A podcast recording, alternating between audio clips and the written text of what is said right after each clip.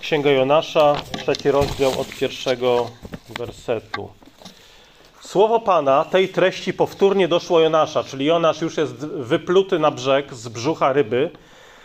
I słowo Pana ponownie doszło Jonasza. Wstań, udaj się do Niniwy, tego wielkiego miasta i zwiastuj mu poselstwo, które ci nakazuje. Wtedy Jonasz wstał i udał się do Niniwy według słowa Pana, a Niniwa była wielkim miastem na trzy dni drogi pieszej. A Jonasz rozpoczął wędrówkę do miasta, odbywając drogę jednego dnia i wołał tak. Jeszcze 40 dni po, pozostaje do zburzenia Niniwy. Wtedy obywatele Niniwy uwierzyli w Boga, ogłosili post i oblekli się we włosienice, mali, wielcy i mali. A gdy wieść o tym doszła do króla Niniwy, wstał ze swego tronu, zdjął swój płaszcz i oblógł się we włosienicę i usiadł w popiele do tego miejsca. Ojcze, gromadzisz nas dzisiaj, abyśmy wspólnie słuchali Twojego słowa. Nawiedź nas duchem Twojej życzliwości, przychylności. Daj nam uszy, które słyszą i serca, które przyjmują Twoje słowo. Daj nam zrozumienie duchowych prawd, abyśmy chodzili w duchu i wydawali owoce ducha, a nie ciała. I modlimy się o to w imię Jezusa. Amen. Akurat tekst, który dobrze pasuje, wpasowuje się też w okres postu. Tutaj mamy też post, włosienicę, pokutę mieszkańców Niniwy, ale do tego y, z czasem dojdziemy. Rozdział y, rozpoczyna się tak jak początek Księgi Jonasza. Jak przewrócicie kartkę, albo nawet nie przewracając kartki, bo to jest na sąsiedniej stronie, czytamy, że Jonasza, syna Mitaja, doszło słowa Pana tej treści. I tutaj trzeci werset, trzeci rozdział, pierwszy werset to samo. Słowo Pana doszło i tutaj powtórnie doszło Jonasza, tej, tej treści, nie? Powtórnie. Yy, to może nie wydaje się być dużą zmianą, ale słowo, stwierdzenie powtórnie doszło słowo Pana Jonasza, do Jonasza. Yy, to jest, słuchajcie, piękny obraz Bożej łaski. To, jak Bóg postępuje z nami. Za pierwszym razem prorok był nieposłuszny, usłyszał, ale nie zrobił. Yy, tu Pan cierpliwie go wychowuje i zobaczcie, powtórnie Bóg znów posyła go jako proroka, mimo iż za pierwszym razem zawiódł. Czyli Jonasz zaczyna z czystym kątem, ponieważ Bóg jest Bogiem nowych początków. I to jest niesamowita prawda, niesamowita pociecha dla mnie i dla ciebie. Jeżeli upadłeś, wyznaj winę natychmiast, nie czekaj z tym i wróć do Jezusa. Bóg jest Bogiem drugiej szansy. Bóg jest Bogiem trzeciej szansy. Bóg jest Bogiem 77 szansy. I tutaj oczywiście nie chodzi o e, pobłażliwość, że a, zgrzeszę, to sobie zawsze mogę wstać i pójść do Boga. E, Paweł mówi w liście do Rzymian, że tego typu myślenie jest błędne, bo jesteś niewolnikiem i sługą tego, komu służysz. Jeżeli służysz grzechowi, jesteś sługą grzechu. Jeżeli służysz Bogu, jesteś sługą Bożym. Ale zobaczcie, Jona zaczyna z czystym kątem ze względu na Bożej łasce. Jeżeli udasz się do, do Jezusa ze swoim grzechem, zaczynasz od nowa z czystym kątem. I na moment historia wcześniej zawędrowała do Joppy, na statek, gdzie Jonasz uciekał, potem do brzucha ryby, nawet na dno oceanu, ale teraz Bóg stawia Jonasza w miejscu nowego początku, w miejscu łaski. I na końcu Jonasz udaje się do Niniwy zgodnie ze słowem Pana. Czyli podejmuje prorocze zadanie w wielkim mieście. I tutaj też jest y, parokrotnie powiedziane, na przykład drugi werset, y, że Niniwa była wielkim miastem. Idź do wielkiego miasta, mówi Pan. Y, w pierwszym rozdziale, drugim wersecie to samo. Idź do Niniwy, tego wielkiego miasta. I co miał zrobić Jonasz? Miał tak, miał iść i miał zwiastować poselstwo Boże. Idź, mówi Pan, do tego wielkiego miasta i mów dokładnie to, co nakazuje.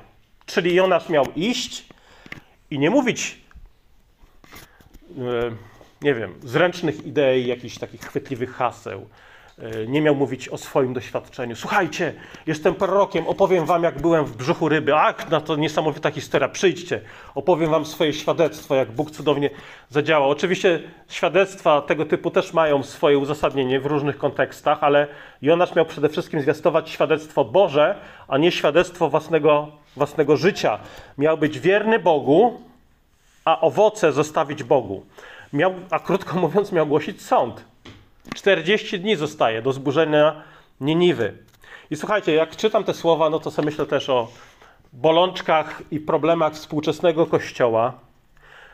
Zdarza się, że współczesny kościół nie myśli o swoim powołaniu w kategoriach posłuszeństwa Bogu, w kategoriach wierności Słowu Bożemu, lecz w kategoriach dopasowania się do kultury, aby poselstwo Kościoła było łatwiej przyswajalne, łatwiejsze do strawienia. E, Niedawno nawet słyszałem chrześcijan, no, rozmawiałem z jednym z chrześcijan, ale myślę, że to nie jest jakiś odosobniony przypadek. E, Brat, który mówi: Słuchaj, Paweł, chcemy mieć największy kościół w naszym mieście. To jest nasz cel. Dlatego musimy iść na pewne kompromisy. No bo jeżeli będziemy tacy, wiesz, powiedział, nie wiem czy użyję słowa, radykalni. No chodzi po prostu, ja bym powiedział radykalni, po prostu wierni. To y, no, nie, nie osiągniemy celu. A naszym celem jest po prostu kilkaset osób na nabożeństwie. I słuchajcie, to brzmi, to brzmi jak y, filozofia jakiejś firmy. Fi, na przykład firmy produkującej meble. Musimy sprzedać nasz produkt w jak największej ilości do ludzi, no dlatego musimy trochę zejść z jakości, a więc i z ceny, żeby nasz produkt był łatwiej przyswajalny albo dostępny na każdą kieszeń, nie? Tak to czasami, yy, czasami działa. I oczywiście cieszymy się, kiedy się ludzie nawracają, cieszymy się, kiedy Boża chwała manifestuje się w życiu ludzi, którzy są dotykani Bożą łaską, ich życie jest przemieniane, super. Ale nasz produkt to, to jest. Ja nie lubię, no to nie sprzedajemy produktu. No, głosimy Ewangelię, głosimy krzyż, który dla świata jest często głupstwem, zgorszeniem. Także słuchajcie, tego typu marketingowe hasła to jest całkowite niezrozumienie powołania Kościoła. Jezus mówi: Jesteście solą. Po co? Żeby nadawać smak światu, zmieniać smak tego świata, a nie być takim atrakcyjnym dla świata jakimś, nie wiem, muralem, mu- murem, gdzie ludzie lgną chętnie ze swoimi sprayami, żeby pomalować go jak chcą i wtedy ten mur staje się takim odbiciem przekonań, poglądów, stylu życia ludzi. No Kościół nie ma być takim wolem, gdzie przychodzą ludzie i sobie yy, przemieniają oblicze Kościoła według, według tego, jak chcą, żeby Kościół wyglądał, aby był atrakcyjny. Jonasz miał przekazywać wielkiemu miastu, Niniwie, Boże poselstwo bez żadnego ale. To nie było tak, że Jonasz mówi: Dobra, ja powiem to, co Pan mówi, że Niniwa będzie zniszczona, ale wiecie, gdybym. A, mi się to nie podoba. No ale tak powiedział Bóg. Tam, słuchajcie, nie było żadnego ale. Kiedy głosisz Ewangelii, kiedy mówisz o dobrej nowinie, tam nie może być żadnego ale. Że no wiesz, no tak, Bóg mi kazał, ale no ciężko mi to przychodzi, bo to wiem, że to jest takie niemodne, to może kogoś obrazić, to może kogoś urazić. Tam nie było, słuchajcie, żadnego ale. Nie powinniśmy głosić z żadnym ale, z żadnym przepraszam. No bo to jest po prostu niewierność Panu Bogu. Powinniśmy wręcz kochać to, co Bóg kocha, kochać to, co Bóg oznajmia. Niektórzy komentatorzy biblijni podkreślają e, wielkość, tutaj właśnie wielkość Niniwy. E, mu, niektórzy mówią, że niekoniecznie się to musi odnosić do wielkości geograficznej albo zaludnienia miasta, a nawet nie, jeśli chodzi o potęgę polityczną, gospodarczą czy militarną, ale mówią na przykład, że chodzi o znaczenie, szczególne, ogromne znaczenie Niniwy w Bożym planie. Niniwa była wielkim miastem w oczach Bożych, ponieważ Bóg planował użyć jej w swoich planach. W pewnym sensie Niniwa była takim miastem wybranym przez Boga, żeby realizować jego zamiary. Yy, no i myślę, że to jest, to, to jest prawda, bo można by zapytać, dlaczego Bóg posłał żydowskiego proroka akurat do Asyrii, stolicy Asyrii, a nie do jakiegoś innego miasta. pogańskich, z pogańskich narodów. No, Niniwa rzeczywiście jawi się jako miasto wybrane przez Boga, żeby, żeby Bóg realizował swoje dobre i święte cele w życiu jej mieszkańców. Wcześniej, na przykład w Piśmie Świętym, pojawia się stwierdzenie o wielkich miastach. Gibeon na przykład jest nazwany wielkim miastem. Najczęściej wielkim miastem nazywana jest Jerozolima. I tutaj e, Niniwa jest nazwana wielkim miastem. W jakimś sensie, można powiedzieć, jest tą nową Jerozolimą. Znajduje się w tym centrum, gdzie Bóg koncentruje swój zamiar wobec właśnie tego miasta. I teraz na tym chciałem się skupić, że zobaczcie, Bóg koncentruje swoją uwagę na tym wielkim mieście, żeby nawrócić je, żeby mieszkańcy i władcy też pokutowali. Miasta, y, miasta zajmują szczególną rolę w Bożym planie. To jest, to jest, historia Niniwy jest tego przykładem. Cała historia Biblii, zwróćcie uwagę, to jest, to jest opowieść od ogrodu do miasta. Jak przestujecie od Księgi Rodzaju do Księgi Objawienia, historia zaczyna się w ogrodzie, a kończy się w wielkim mieście, mieście no, Nowym Jeruzalem, mieście Bożym, które zstępuje z nieba na ziemię. Obrazy miast odnoszą, oczywiście jak mówimy, miasto Boże, to jest obraz Kościoła. Miasto Boże Jerozolima to jest obraz Kościoła, yy, czyli Kościół jest powołany w pierwszej kolejności, żeby być tym Bożym miastem, Bożym polis, yy, które ukazuje wzór życia w społeczności dla Gdańska, dla Mińska, dla Kijowa, dla innych miast w Polsce i na całym, na całym świecie. Dlatego nie bez powodu ten Boży plan odkupienia podąża od ogrodu do miasta, miasta Jeruzalem zstępującego z nieba. Ziemskie miasta są ważne, są takim, może być, niedoskonałym odbiciem niebiańskiego miasta, Jerozolimy. Na przykład, zwróćcie uwagę, miasta to jest najlepsze mie- miejsce do życia dla tych, którzy są marginalizowani, biedni i potrzebujący. Często to jest rola Kościoła przyjmować właśnie marginalizowanych, biednych, potrzebujących, wspierać sieroty i wdowy. I zobaczcie, gdzie tacy ludzie, którzy potrzebują pomocy, bezdomni, biedni, potrzebujący, gdzie, gdzie ich znaleźć? Najczęściej udają się do miast. To tam zwykle, a nie na wsi, znajdują schronienie, pracę, pomoc. Dalej, w mieście rozwija się sztuka, rozbrzmiewa muzyka, obecny jest profesjonalny sport, rozwijają się centra handlowe, rzemiosło, technologia i tak dalej. Miasta pozwalają na mieszanie kultur i idei jak nigdzie indziej. Znowu zobaczcie, to jest też obraz Kościoła. Kościół jest miejscem, ciałem, gdzie nie ma podziału na Żyda, Greka, Polaka, Białorusina, Amerykanina. Miasta stają się takimi ciałami, gdzie wszystkie części współpracują ze sobą, tworząc taką wielofunkcyjną całość. Taki jest Kościół. Kościół powinien, życie Kościoła powinno być odniesieniem do życia w mieście. To jest Boży cel dla istnienia i Kościoła, i miasta. Na przestrzeni dziejów Kościół dokonywał cudownych przemian życia właśnie w miastach. Wczesne wysiłki Pawła ukierunkowane były na strategiczne miasta do szerzenia Ewangelii. Jak zobaczycie dzieje apostolskie, on się udawał do, do, do dużych ośrodków miejskich. Tam najpierw głosił Ewangelię. Dlaczego zaczynał od dużych miast? Ponieważ wiedział, że kierunek przemian jest właśnie taki. Od dużych miast w kierunku mniejszych miast, wsi czy prowincji. I zobaczcie, tak to wygląda dzisiaj, kiedy popatrzymy na naszą sytuację, na sytuację na świecie, w Polsce, gdziekolwiek. To zobaczcie, tak to działa właśnie. W, jakiejś, w Bożej opatrzności tak to działa do dzisiaj. Na przykład, yy, ilekroć, no będą wybory niedługo, wybory samorządowe, usłyszycie wiele razy. Kluczowe są wybory na prezydenta i rad, radnych y, w stolicy, w Warszawie. Warszawa jest kluczowa.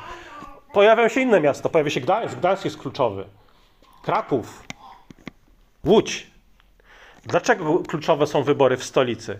Bo stolica jest zwykle najbardziej wpływowa. To do, dobrze wiedzą, że dobrze to wiedzą politycy, dobrze to wiedzą aktywiści ideowi z prawej strony, z lewej strony. Zobaczcie, dlaczego nie organizuje się parad równości na wsi? Albo Marsz Niepodległości 11 listopada. Dlaczego nie ma na wsi?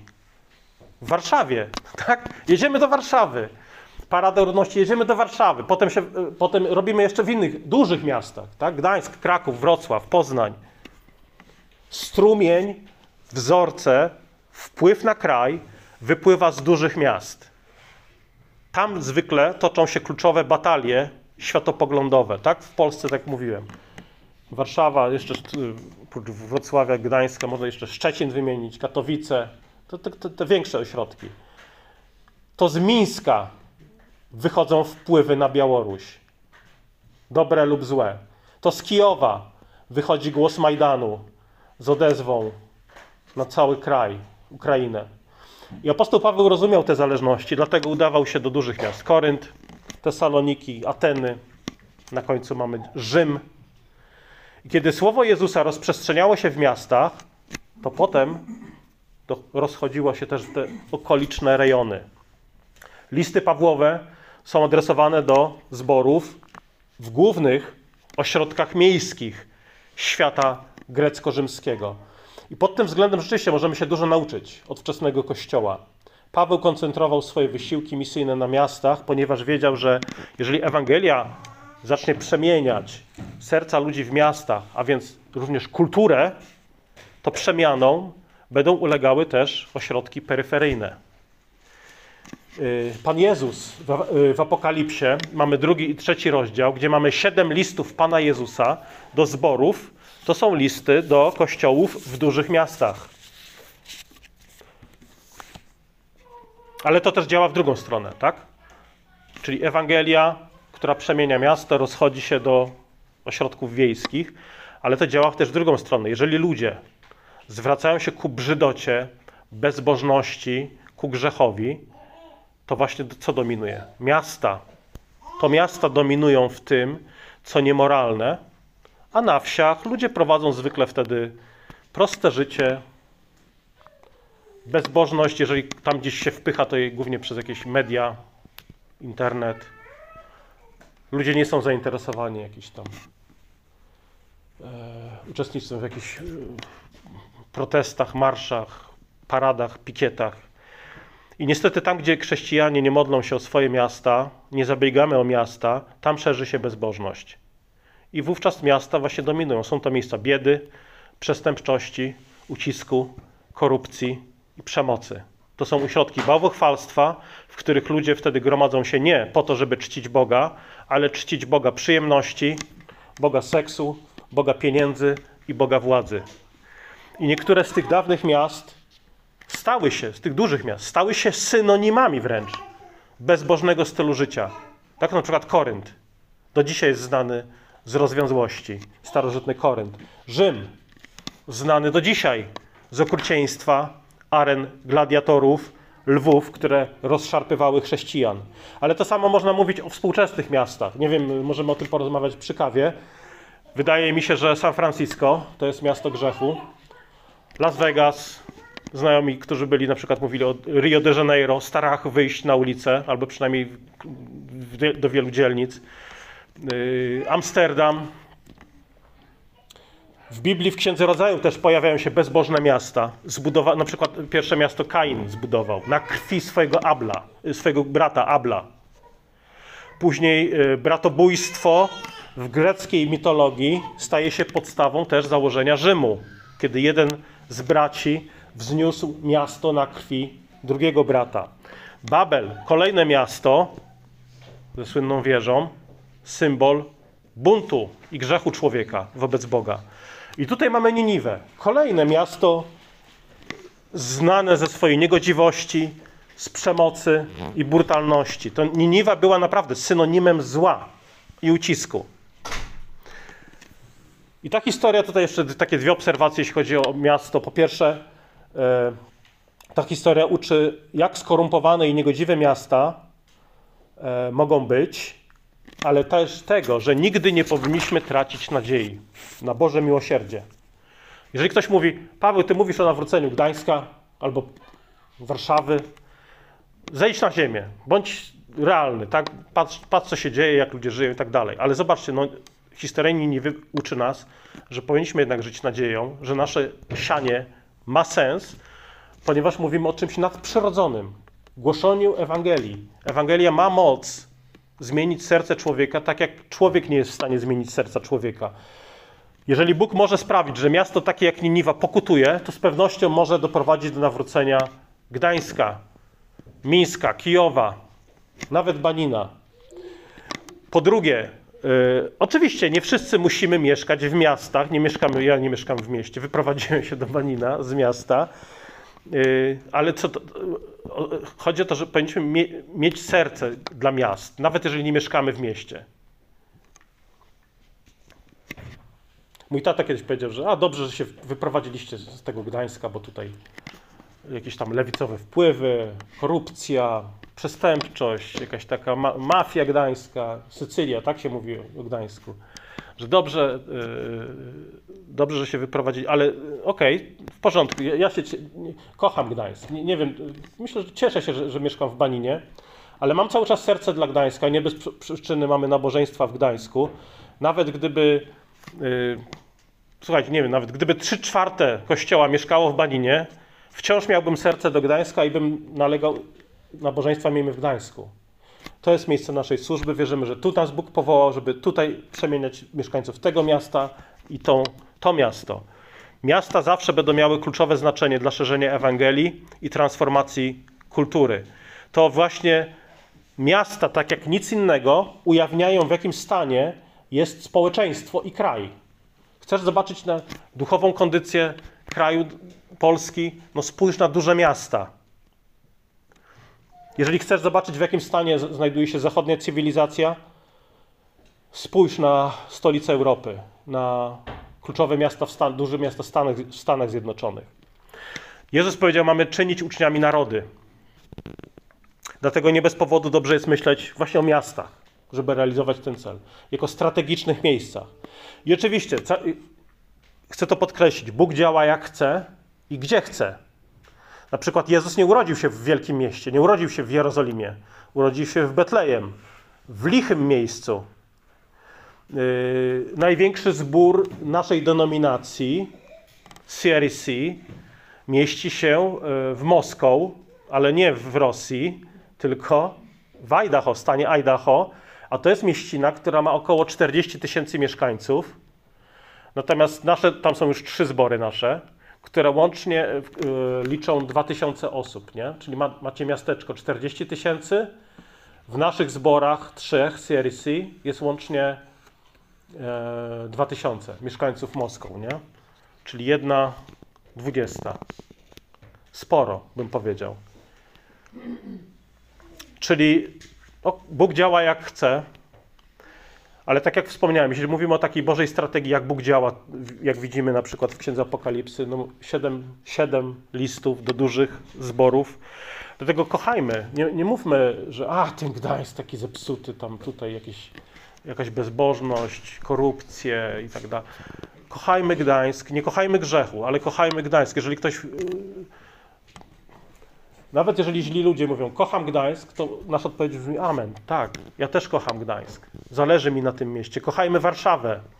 Kocham Warszawę. Kocham, e, kocham mój kraj, kocham duże miasta. Kochajmy Mińsk, Mogiliew, Kijów i módlmy się o nasze miasta. Stajemy, starajmy się wpływać na duchowy smak miasta, w którym jesteś dzisiaj, na Gdynię, Banino, Gdańsk.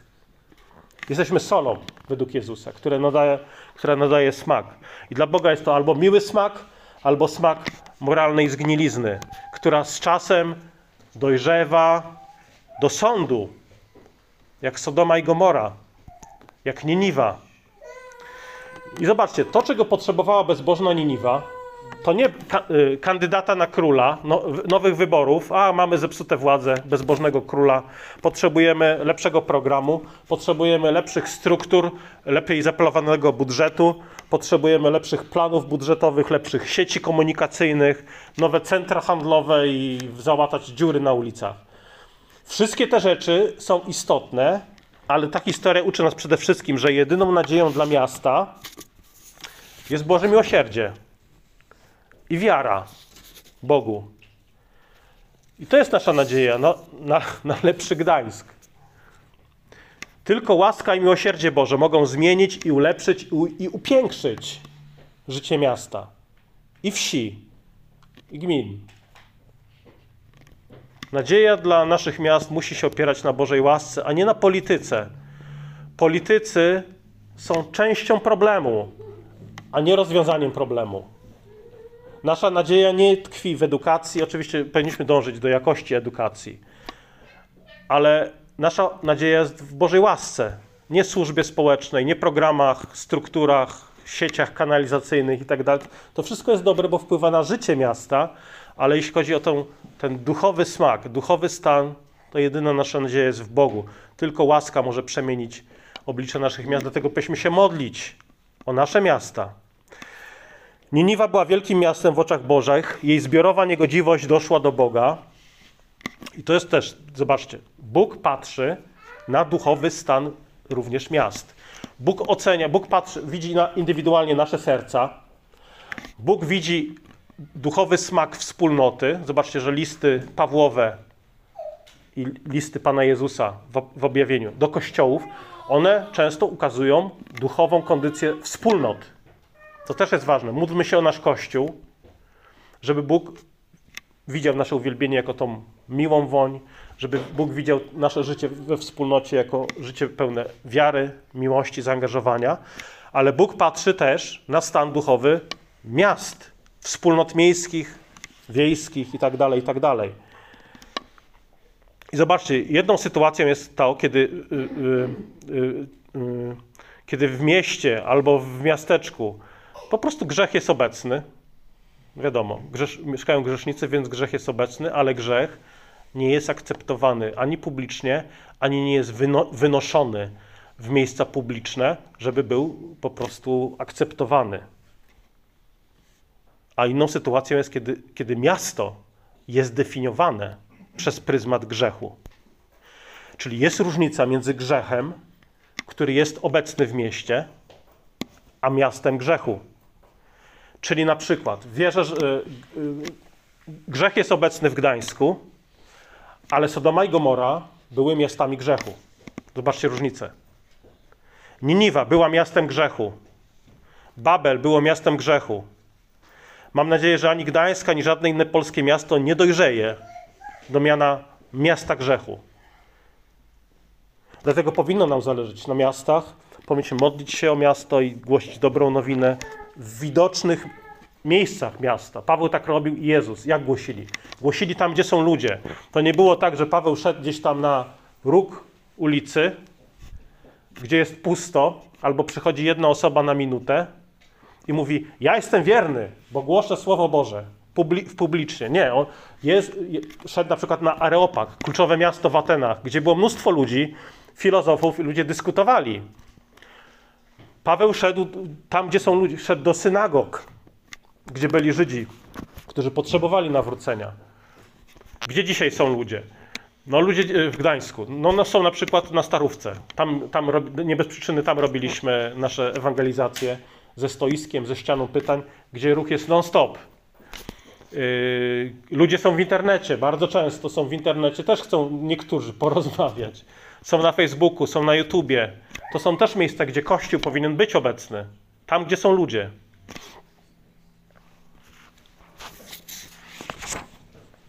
W wersecie czwartym czytamy, że Jonasz rozpoczął wędrówkę do miasta, odbywając drogę jednego dnia i wołał jeszcze 40 dni pozostaje do zburzenia, y, do zburzenia Niniwy.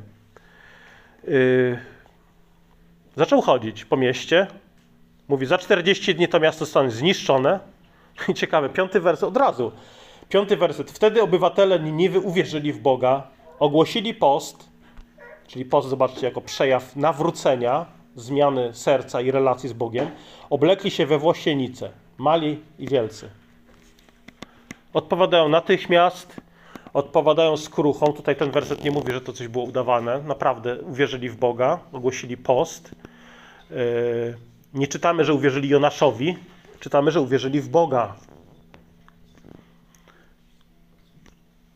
Mimo, że To Jonasz mówił, tak? Nie słyszeli głosu z nieba. Jonasz mówił, a uwierzyli w Boga. Dlaczego? Po, ponieważ słowa tego, który wiernie ogłasza Słowo Boże, to nie jest słowo ludzkie. To jest Słowo Boże. Dlatego głośmy z odwagą. Nie jako nasze spojrzenie na coś, na Boga, na życie, nie jako naszą perspektywę, lecz jako prawdę. Jonasz nie mówił, słuchajcie, z perspektywy mojej religii yy, Niniwa zostanie zniszczona za 40 dni. Ale yy, ja rozumiem waszą perspektywę, może tak się nie stanie. Z perspektywy waszych ksiąg i bóstw może tak nie, tak nie być. Ale jeżeli podzielacie moją perspektywę, zapraszam. No nie, nie, nie tak głosimy. Bóg nie przedstawia się jako jeden z 28 ekspertów, mówiąc, to jest moja perspektywa i zdecydujcie. Przedstawia się jako Pan Panów, król królów, którego słowo jest prawdą. Tak i amen. Dlatego nie musimy y, prawdy okraszać przyprawami, żeby była łatwiejsza do przyjęcia. Mamy głosić słowo i owoc zostawić Bogu. Tak jak ci y, Izraelici chodzili trąbiąc wokół murów Jericha i Bóg powiedział, macie to robić wiernie. A to, kiedy te mury pękną, zostawcie mi. Mamy trąbić, jak wokół tych murów Jericha, a to, czy mury Gdańska będą pękać w ciągu godziny, doby, miesiąca, roku, a może 10 lat, albo 100 lat, nie wiemy. Nie nasza to rzecz. My mamy trąbić, co znaczy trąbić? Nie tylko głosić. Mamy śpiewać w kościele. naszym, naszym, naszą pielgrzymką wokół murów Jericha jest nabożeństwo. Są wzniesione ręce, nasze głosy, które śpiewają, uwielbiają Boga. To jest sposób zdobywania świata. I potem wychodzimy z tego miejsca. Powinniśmy być wierni w naszych powołaniach, pracy, rodzinie itd. Tak Ciekawe, mieszkańcy Niniwy otrzymują tylko jednego proroka. I to niezbyt posłusznego, czyli Jonasza. Otrzymują, tutaj przynajmniej czytamy, o jednym zdaniu poselstwa będzie sąd i zniszczenie, a jednak natychmiast pokutują. W przeciwieństwie do tego Izrael non-stop Bóg posyłał. Prorok, pro, słuchajcie głosu, a ci nic. Trwali w buncie, odrzucali proroków, prześladowali proroków, a tutaj pogańskie miasto, jeden nieposłuszny prorok, krótkie zwiastowanie i miasto, zobaczcie, nadprzyrodzona rzecz. Radykalna zmiana serca. Jonasz nawet nie musiał, bo tu czytamy, że trzy dni y, trzeba było, żeby okrążyć Niwę. On nie potrzebował nawet trzech dni. Po prostu przerwali mu, zanim zdążył iść dalej. To tak jakby y, kaznodzieja głosi tutaj nawrócenie ludziom i mówi opamiętajcie się. I zanim zdążył w ogóle dokończyć kazanie, ludzie przerywają, mówią, no dobra, to, ale my chcemy się nawrócić, okej. Okay. Co mamy robić, abyśmy byli zbawieni? Moglibyśmy pomyśleć, że taka odpowiedź, to powiedz nam, okej, okay, to nas przekonuje, pragniemy zmienić życie możemy powiedzieć, ja, ja, jako pastor, ja bym chciał widzieć takie owoce, że idzie, yy, głoszę na ulicy, słucha tam, nie wiem, parę tysięcy osób i mówią w pewnym momencie, dobra pastor, przestań, to powiedz nam, co teraz mamy zrobić. Co to znaczy się nawrócić? Co mamy zrobić? No, yy, słuchajcie, to, to jest marzenie każdego kaznodziei, wiernego kaznodziei. I z pewnością każdy kaznodzieja byłby zachwycony, gdyby jego poselstwo spotkało się z takim odzewem. Ale jest wyjątek. Jonasz. To jest wyjątek. Moglibyśmy powiedzieć, że grzesznik zbawiony przez łaskę, tak jak Jonasz w drugim rozdziale, Bóg go uratował przed śmiercią. Taki grzesznik, widząc innych grzeszników, którym Bóg okazuje łaskę, powinien być zachwycony. No to chwała Bogu. Ale już widzieliśmy, że Jonasz po prostu coś jest nie tak z nim. Walczy sam ze sobą, ze swoimi myślami, ze swoim nastawieniem wobec nieżydów, idzie do Niniwy i pewnie chętnie ogłasza sąd. Hej, 40 dni do zburzenia e, Niniwy. Pewnie się cieszył. Mam nadzieję, że zobaczę to. Poczekam. Gdzieś tutaj znajdę sobie jakiś szałas, poczekam te 40 dni i zobaczę sobie fajerwerki z nieba, jak niszczą to miasto. Widzi miasto pełne wrogów których należy potępić, okrutnych ludzi, grzeszników. Ale nie chce, nie chce ich uratować. I kiedy widzi, że mieszkańcy Niniwy zaczynają żałować, to potem jeszcze dojdziemy do tego. Po prostu realizują się jego najgorsze obawy. Miał przeczucie, że ach, to jednak po to Bóg mnie tam wysłał. To o, o to chodziło, żeby się ulitować nad nimi. Dlatego po prostu się od początku buntował przeciwko swojej misji. Myślał w kategoriach interesu własnego kraju, znaczy kraju, narodu. Nie w kategoriach Bożego Królestwa, którego cele są zawsze większe niż cele narodu, nawet niż cele rodziny. Jonasz chciał Boga zaściankowego, takiej własnej buteleczce, tutaj Bóg, jak taki dżin z podpisem Bóg to Żyd. Taki nasz, taki ujarzmiony, bo sprzyja nam. Ale nie chciał Boga, którego zbawcze cele są globalne i wykraczają poza Izrael. I teraz znowu odnieśmy to do Kościoła. Jako chrześcijanie lubimy myśleć o wzroście, ale wzroście czego albo kogo. Yy, głównie yy, chrześcijanie, pastorzy lubią myśleć o wzroście własnych wspólnot, własnych zborów. Też lubię myśleć o tym w takich kategoriach. Chciałbym, żeby zbór dojrzewał pod względem um, jakości naszej wiary, zaangażowania, pod względem liczebności i tak dalej. I cieszę się, kiedy to się dzieje. Ale kiedy myślimy o tym, że na przykład yy, w Afryce rosną kościoły yy, zielonoświątkowe, no to niektórym się to mniej podoba. Nawet jeżeli ludzie się tam nawracają, no ale zielonoświątkowe albo z jakichś innych denominacji, no bo gdyby oni prawdziwie chcieli iść za Bożym Słowem, to pewnie byliby w reformowanym, tak?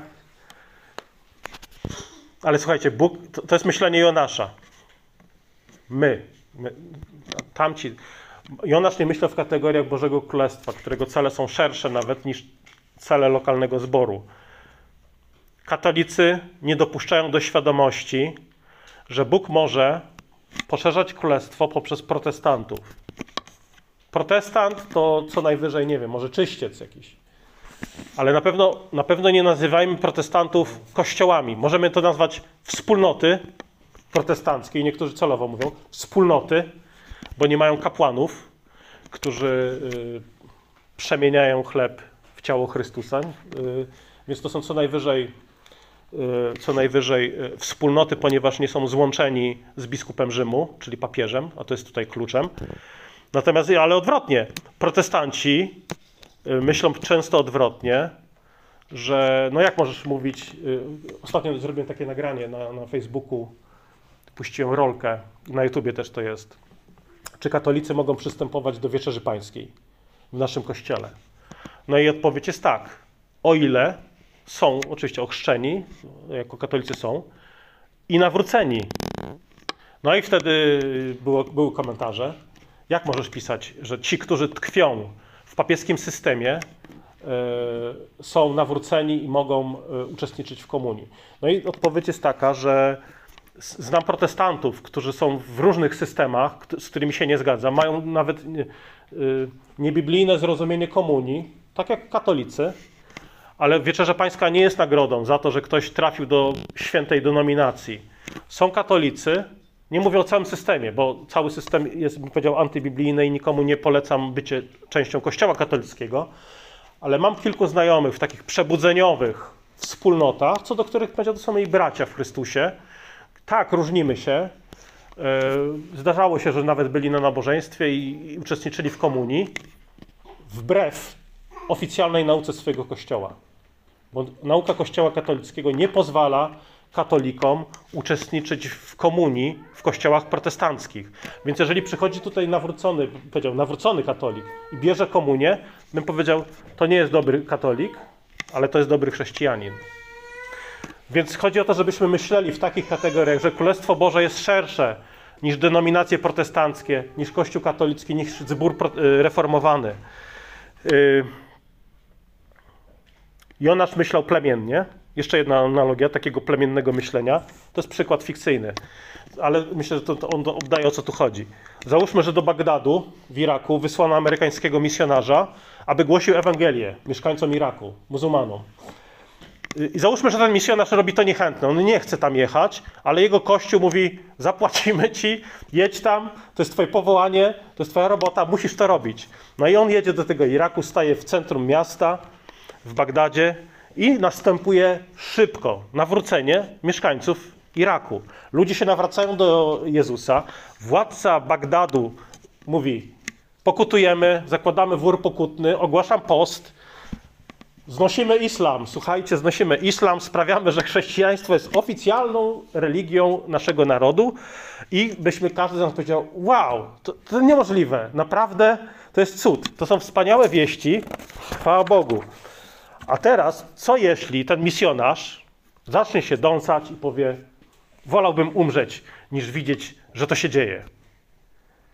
I ujawniłby w ten sposób, że ostatecznie nie kocha nikogo innego jak siebie i swój, no byśmy powiedzieli pewnie, amerykański naród.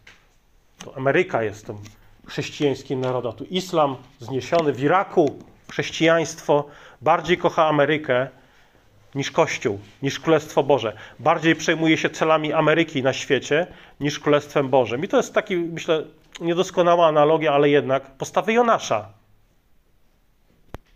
To jest właśnie taki misjonarz amerykański w Iraku. Taka postawa to jest kpina z Pana Boga, który, jak mówi Paweł w liście do Rzymian, jest Bogiem nie tylko Żydów, ale jest Bogiem Żydów i pogan. Jonasz natomiast chce zamknąć Bożą łaskę w buteleczce z napisem Bóg to Żyd i koniec. Kończąc. Niniwa nawraca się po jednym zdaniu.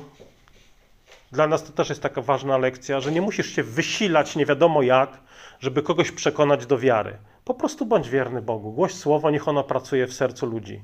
Czasami wystarczy jedno zdanie i Bóg może tego użyć. Może nie od razu, ale czasami coś tam zostaje. Myślę, że świadectwa też niektórych z Was są takie, że e, niektórzy gangsterzy, o, coś te, słyszałem też takie świadectwa, że ktoś komuś, jakiemuś gangsterowi w więzieniu powiedział, że albo na przykład, że Jezus umarł za ciebie, za twoje winy. Albo ktoś usłyszał zdanie, Bóg cię kocha.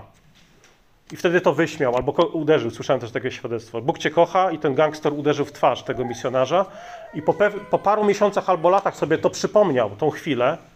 I to zdanie zaczęło pracować w jego sercu od tamtej, tamtego momentu i wydało owoc w postaci nawrócenia tego człowieka. Czasami Bóg używa po prostu prostych rzeczy. Czasami używa zachęty, na przykład uwierz w Jezusa, a będziesz zbawiony, a czasami używa ostrzeżeń. Na przykład za 40 dni miasto zostanie zniszczone. Jedno i drugie jest ważne. Zachęta i ostrzeżenie. Dzisiaj oczywiście się mówi, że nie używajmy ostrzeżeń, tylko zachęty. Nie straszmy. Jonaszu, nie strasz ich, że to miasto... Oni się przestraszą, uciekną, nie posłuchają cię. Ale to było Boże poselstwo. Bóg używa w, swoi, masz w swoich witaminach duchowych i zachęty, i ostrzeżenia. To Jonasz ich nie straszył. Jonasz po prostu ostrzegał przed tym, co się naprawdę wydarzy, jeżeli nie będą pokutować, jeżeli nie zmienią swojego życia. Czyli mamy przykazanie czci ojca i matkę, a będziesz długo żył. Zachęta. A mamy ostrzeżenie. Nie czci podobizn Boga, aby nie dotknęło cię pokoleniowe przekleństwo. I zachęty i ostrzeżenia. Bóg zbawił Niniwę przez głupie zwiastowanie, jak mówi Paweł. Głupie zwiastowanie. Tak Bóg zmienia życie ludzi, miast, kultur i historii. Coś, co w oczach świata jest głupie, znikome, jest Bożą mocą. Dlatego na tym powinna polegać nasza służba. Na głupim zwiastowaniu. Byciu głosem takim kaznodziejskim dla świata w pokoleniu, które bez Chrystusa zginie. To powinno być nasze poselstwo. Jezus jest jedyną nadzieją dla naszych miast, wsi, narodów. Nie oferujmy światu niczego mniej, niczego innego jako rozwiązania problemów, z którymi świat się zmaga. Pomódlmy się. Drogi Ojcze, dziękujemy Tobie za Twoje słowo. Panie, nie chcemy zadowalać się samym słuchaniem, chcemy, aby Twoje słowo pozostało w nas, mieszkało w nas, aby wydawało owoc. Nie opuszczaj nas, kiedy, kiedy my opuścimy to miejsce, miejsce nabożeństwa. Aby usłyszane słowo pracowało w nas i prowadziło nas do prawdziwego uświęcenia. I modlimy się o to w imieniu Jezusa. Amen.